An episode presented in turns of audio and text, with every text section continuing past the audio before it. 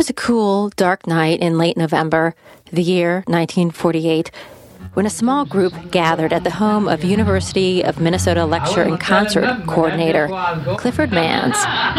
They'd come to hear one of the greatest American musicians of the 20th century, Huddie Ledbetter, better known as Lead Born in 1888 in Louisiana, Lead Belly was the self styled king of the 12 string guitar.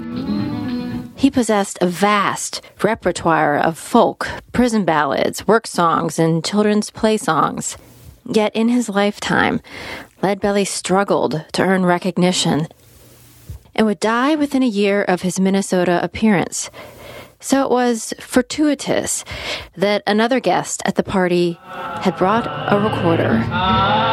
These recordings, known as the Minneapolis Private Party Tape, captured a moment in time and a legend before he passed into history.